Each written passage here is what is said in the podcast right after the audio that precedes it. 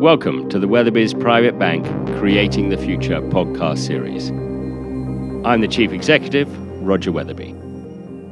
On the 1st of October 2019, we held our second Creating the Future conference. The speakers invited us to consider some of the world's most challenging issues. For more information about creating the future, please follow the links in the show notes. I hope you enjoy this talk and thank you for listening. The immediacy of climate change has been really sharply accentuated by one particular group, particularly over the last year or so. I'm talking, of course, about Extinction Rebellion, and I'm delighted to say that its founder, its co founder, is with us today, Dr. Gail Bradbrook. So, in conversation with Dr. Gabrielle Walker, please welcome Dr. Gail Bradbrook.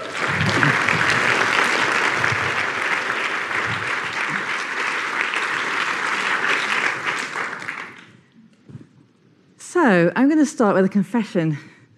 Um, uh, I'm a scientist by training, and as uh, I, I, had the privilege of speaking to Creating the Future last year, I give a lot of talks on climate change. I've been doing that for more than 20 years to business audiences, to investment audiences. I do lots of interviews and conversations, and I work with businesses.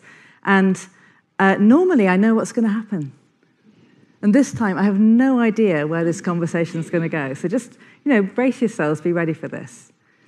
And the second thing I want to say just before we start is I've just come back from an extraordinary trip to New York and to Canada. I was there for Climate Week and for the Climate Action Summit and for all the climate stuff that happened. Kate just said the leaders showed up and there were those kids in the streets. And so I heard Greta Thunberg speak in Washington, D.C. I joined the climate march in New York, and then I accidentally stumbled across the climate march the next week, uh, the following Friday. And we might get to what happened next during this conversation because Gail and I actually talked about it before we came on. But what happened was, in particular, was I came away with two words ringing around my head. And those two words were clarity and urgency. Now, I've been talking about climate change all this time. We've had the solutions for 20 years. We haven't been using them. It hasn't been going fast enough. Why hasn't it been? I didn't know, and I do now.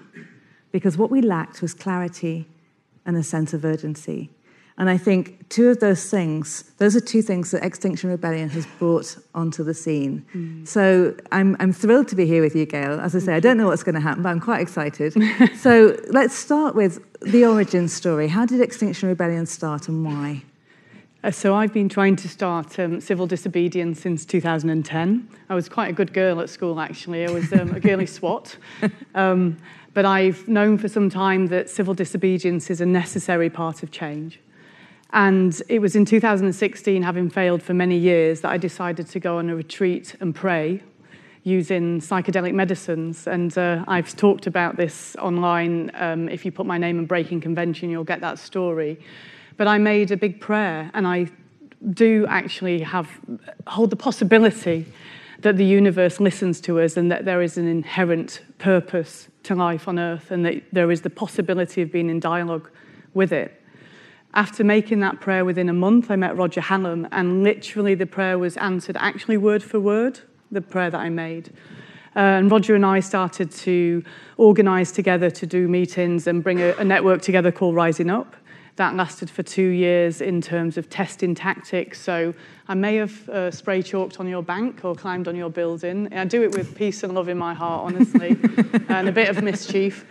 Um, I think mischief always goes a long way, uh, usually with cakes as well.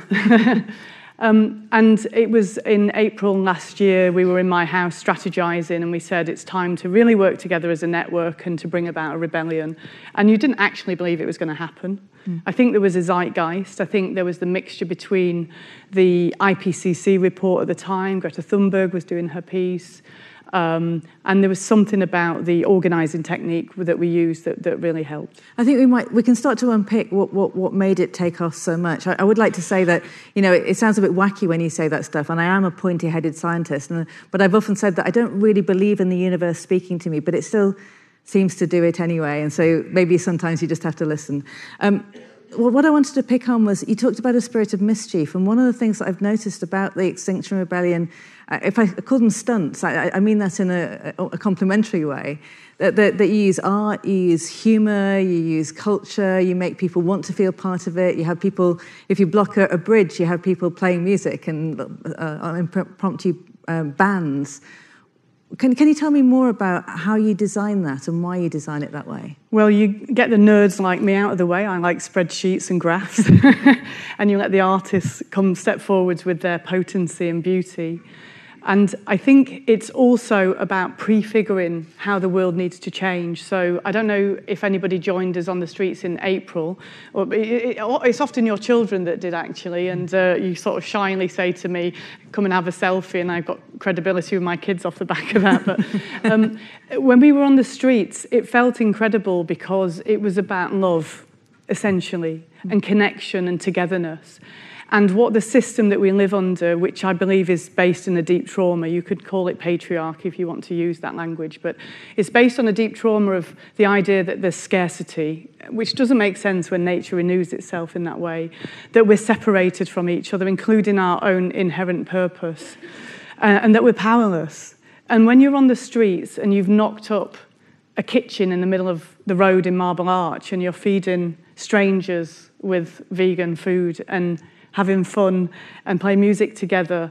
There's something of reconnecting a family that meets the deepest longings that I think many of us are feeling. And frankly, you know, coming to this event today and seeing a lot of um, men, you know, white, middle-aged, older, upper-class men in suits, like, you know, my dad was a coal miner and there could be a place where I feel separated from you. And I, I, I so don't want that. I, I can't tell you what, to the depth of my heart that I don't want that to be the case. That you and I, I really imagine, love our children and at the deepest part of ourselves want life on earth to, th- to thrive. And what if it was the case that making the change was fun and beautiful and cheeky and that's what Extinction Rebellion's really tapped into. And um, if you're not sure, I mean, if you were the ones that were trying to get to a business meeting we were in the way, sorry, not sorry. you know, I am sorry, but it's also, you know, it, it's actually what you have to do to see change. It's really clear. So tell me, uh, uh, there's two things from that that I'd really like to pick up on. First of all, uh, the, the, the, the, change that we need. I mean, we, we saw from Kate and the donut economics all the ways that we're busting the planetary boundaries, particularly this one issue which actually relates to all the others, which is climate change. So I, I said that I came back from New York with a sense of both clarity and urgency. Tell me about climate change as the message. What, what do we need to do and, and why are you pushing this so hard? Well, I mean, climate change is the most obvious manifestation of a system that's just frankly not working for us. But it, could be homeless people dying on the streets, or it could be the fact that we can't give basic healthcare mm. in a Western democracy to everybody, or whatever. Mm. Um, I also really dispute the idea that we've got 12 years left. We haven't got any time left, folks. We ran out. We've, we, we had those years. Um, the IPCC reports, as much as they're a good example of um, a backstop, they're telling us, you know, here's what consensus-driven science tells us. But actually, as Kate said, we're already at 410, 15 parts per million. There is no budget left. There's no time left. We have to go backwards. Sir David King's working on on climate repair. We have to stop harming and start repairing. And the science is, is, is really clear on that. And it's not just about looking at physical sciences, it's worth looking at geological sciences. The Permian mass extinction, uh, we know about the extinction with the dinosaurs, but in that extinction event, we were heating the planet up in a similar degree, and 97% of all life went. Mm that is the potential trajectory that we're on. Mm. We, you can look at social sciences and um, collapses of civilizations, and we're on those trajectories. Fascism in our children's lifetime, war. You know what happens in that? We can, we've already had the depressive stuff today, actually. but what, what actually what I want to say though is what and how you and I were talking before is, and to the men especially, actually, what you have to do is feel this. Mm you really have to feel it, in my experience. And I'm going to use this language, and if it lands or not, I apologize. But um, the patriarchy damages men. profoundly, and it stops you from feeling things in a really deep way. And I'm sorry, because it's not okay. You know, many men, I, am not going to do this to you, but haven't cried for a long time. And what I see is women, um, the Dalai Lama said the change would come from women. And it comes from women, especially, and it's not, I know I'm generalizing, right? It comes from women because we'll feel this thing, and the children are feeling it. And when you feel some, you don't do it for a you don't look after your kids because some calculation told you that you know your genes are going to go on to the next. You love them, right? You love your children. It's a felt thing. We have to love life on earth. And when you face these times, and this is the conversation yeah. you and I had, was we Gabrielle and I actually shared some tears in the in the in the back room. Uh, when you feel it deeply, and I hadn't done it as an environmental activist actually, your heart breaks open. And it's grief is the price of love. And when you love deeply, courage is the driving force. And these times, as much as clever solutions are needed and this technology and the brilliant thinking of people like Kate and others, what it really requires from us is to love from the depth of our beings and to bring our best selves forwards in purpose you know, what is your purpose? When you, you know, we're all going to die at some point, and I really don't care, actually, if it's next week or in 10 years. I don't, I don't have a desire to live a long life. I have a desire to be here right now, living in purpose. And that comes from connecting in the depths of you. And I really, um, I'm actually going to meet somebody called Nathan Roberts next from the Band of Brothers who works with men. I really um, hope you men can get it together to start feeling this stuff um, in whatever way you, you can. And I, I, honestly don't mean that as a criticism. Um, so, so uh, there's a lot to pick up on there. Um, what I would say is that the thing that I didn't tell you about when I said I went on that march, now I'm uh, obviously a woman, but I am also a pointy-headed scientist. And, and you know, we, we, we're logical, we're sensible, and we get on with things and we test things. And I spent most of my time in the climate movement or dealing with climate change at all, just getting on with it. What are the solutions? If you're not trying to find a solution, get out of my way. But I did walk along that street, seeing those kids marching, and I did cry on the street. People looking at me like crazy person and, and walking past. And I've never done that over climate change before. So I, I want to bring that in now. This is what Gail and I were talking about, because this really matters. This is real, and this is now. And I don't say this lightly because, as I said, I'm a pointy headed scientist. I've been talking to businesses and, and investors, and we're working out solutions. But this is a crisis. This is an emergency. And what you just said about purpose also makes me want to bring in uh, who needs to be part of this? Because you know, I, think Extinction Rebellion is famously inclusive, um, and and I think that there are lots of organisations that are there to blame and shame and to make this a saints and sinners argument. And I'm fundamentally against this. I work with businesses. I work with everyone from finance to renewable energy to oil and gas companies. I'll work with anyone who I think is going to help solve this.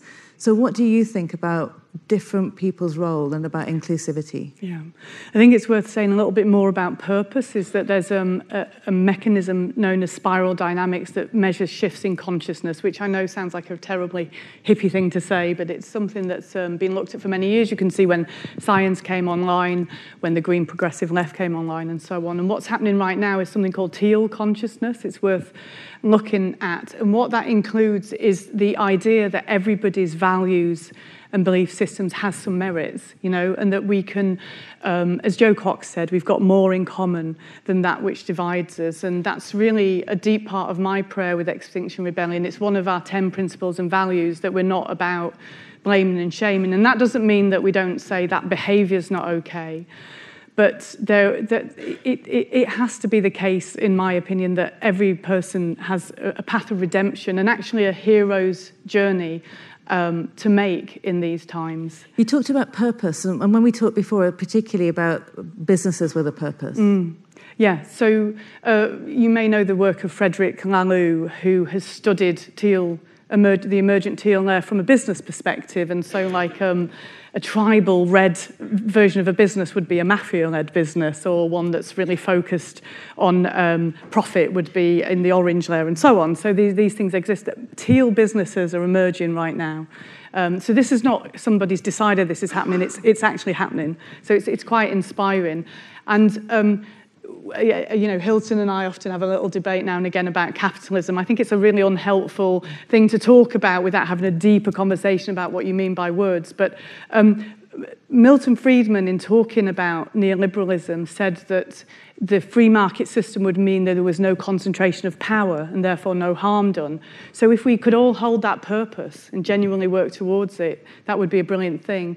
Businesses that are purpose led um, will make some profit sometimes, but profit won't be the reason why they exist. The purpose will be the reason why I exist. But the really, really cool thing about purpose is it is the most human way to live when you live in purpose. Like I, I'm slightly embarrassed actually at what a good time I've been having in Extinction Rebellion. I was like a kind of like hardcore activist, you know, I'm doing this because it needs to be done. And I've sort of got over myself. And I'm having a really good time because its purpose is, is what makes life worth living. I think um, given that there are a lot of people in business here, it's worth saying a few things of what I think business leaders could do. One is distort reality and do things that people don't expect you to do. You could glue your bottom to something, for, for example. You'll have some great stories to tell over dinner. Getting arrested in this country as a privileged guy or woman is, is no big deal. And um, it, um, seriously, when somebody of note is arrested, it, it, it's worth 500 of people like me with nose rings and dreadlocks and all the rest of it. So consider getting arrested, seriously. let, me, let me, speaking of considering getting arrested, uh, uh, two, two, more quick questions, and then we'll have some questions from you guys. The first one is um, you, you, said that not everyone's going to agree with you, and I think that's clearly true, but you have got people talking in a different kind of way about the, the urgency of uh, acting on climate change. Tell me about that. What, well, so, so there's, there's, two kind of statistics that we're working with, really. One is um, the work of Erica Chenoweth and her colleague uh, Maria Stephan, who uh, tried to disprove that non-violence was um, a workable solution. Anyway, in their data, they studied about 330 moments of revolution or significant social change, and they found that it's important to be non-violent, which we absolutely are in Extinction Rebellion. You're more likely to succeed, but that you only require up to 3.4% of the population to be in active participation in the social movement to be successful. In the UK, that means about 2 million people. And not everybody has to get arrested, by the way. For every arrestee, we need about 10 people. Either. Do you know what I've discovered? I'm going to tell you this right now. A really good way to extract money from wealthy people is to ask them to get arrested. Because then, then you, they get the checkbook out. But, anyway. um, but uh, so active participation in a civil, in a civil, um, in a social change movement, 3.4%, lots of people won't like us and they'll see us and they'll think, oh, crusty hippies, you know, and mm. they're being disruptive and annoying. And, and they'll often say, we like what they're talking about, but we don't like how they're doing it. And I often say, well, if you've got a better plan, I'll do it. But actually, the history books are really clear and the social science is really clear that disruptive, non-violent, peaceful, respectful civil disobedience is a key part of the change process. The other piece then is that by doing the social movement, you have people talking about the issue. And they, they don't have to like me, and that's mm. fine. I got called London's most hated woman in Whoa. April. there must be a lot of competition for that.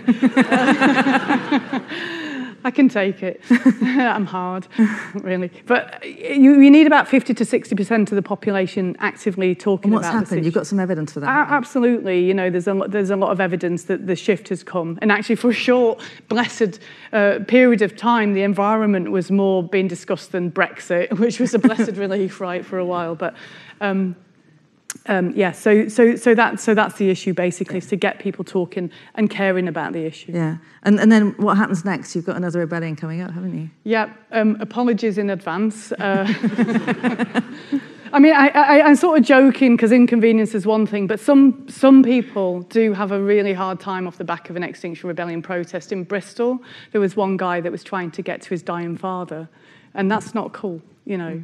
Uh, it doesn't feel good. Uh, and, it, it, and we do talk to the police in advance and they reroute emergency vehicles and so on. We do our best to mitigate for the disruption that we cause. We'll be back on the streets October the 7th. We aim to be there for two weeks. Who knows what's going to happen? We've got 12 locations across London. It was four last time. So expect disruption. It's a good reason to start cycling if you're not already. Uh, and our aim is to say that we haven't met any of our three demands, actually. We have three demands. One is for the government to tell the truth in declaring a climate and ecological crisis to actually reverse policies inconsistent with that truth. Mm um, that we also want net zero carbon by 2025, which is acting like it's an emergency. And frankly, we'll know when it's happening because it'll feel like being in a war. And I don't like war analogies really, but we know what that's like in Britain. This is not one Hitler, this is 20.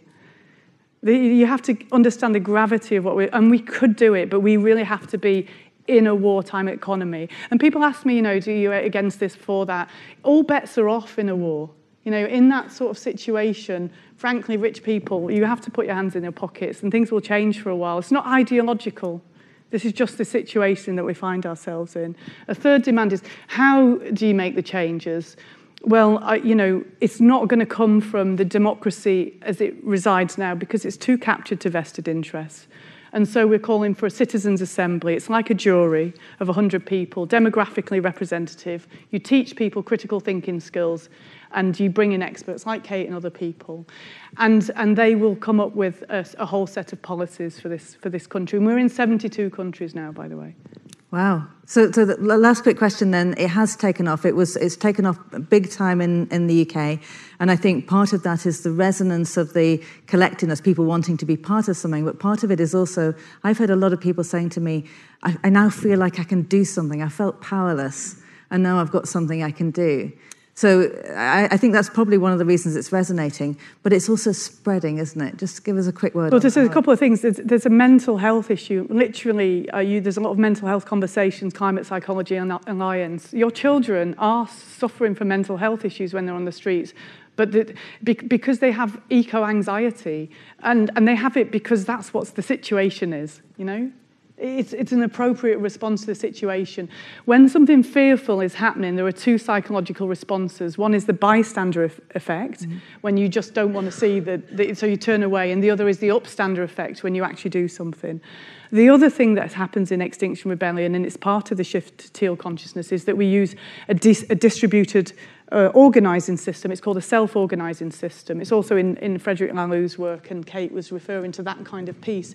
That's what's coming through. That's why the rebellion is prefiguring the new world. So you might not have thought of yourself as a rebel, but um, consider being a rebel, because actually it's really good fun. It has meaning and purpose, and you'll be really welcome on the streets to join us. So Perfect way to finish. Thanks very much.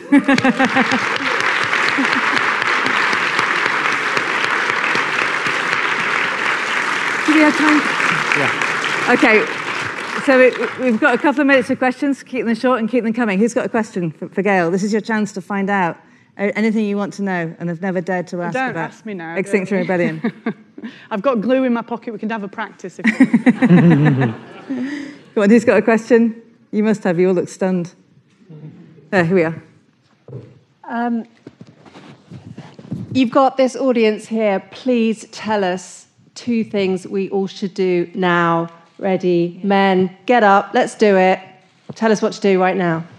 Thank you. Um, I am serious about asking some of you to rebel. It will take just a couple of business leaders to say, we want the law of ecocide, we think that business leaders should be criminalised if they're doing mass damage and destruction of the environment and so on, to shift some reality. Um, it says actions speak louder than words, so actually join in the rebellion, and if you can't, we, we do need some money at the minute. We're going to have pink tractors on the streets with us, as well as pink boats, so and they don't come for free, so uh, it'll be put to good use. Um, the other thing is, it, it is the case that 50% of emissions come from 10% of the population. And this audience will be uh, incredible emitters of, of carbon. And it's not about personal change, but there is something about integrity here and realizing that this is about all of us and making those changes. So don't substitute personal change for political change and recognize that political change comes from partly a process of civil disobedience.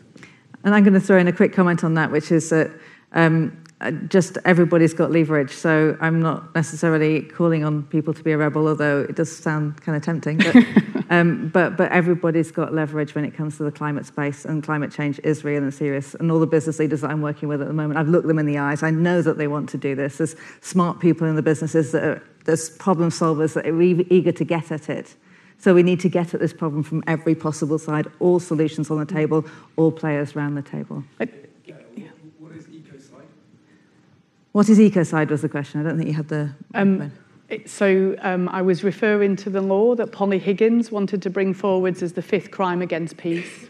Um, ecocide is the mass destruction and damage uh, to the environment from things like tar sands. And you can't have a peaceful enjoyment of the environment when that's happening. It also involves, in, that law, it includes a, a repair of the harm and, and taking care of the people most affected but it would criminalise damage to the environment. So at the minute, there is a, we have a problem with the law, and um, we have Paul Powlesland here, who's here from Lawyers for Extinction Rebellion. So um, and talk to him. We, we need some rebellious lawyers around as well. There's a there's a problem with the law. We had a debate about that last night, and we um, uh, I just get to speak now, you don't get to respond. It's shocking. the girls have got the power for a change. okay, I'm getting the nod.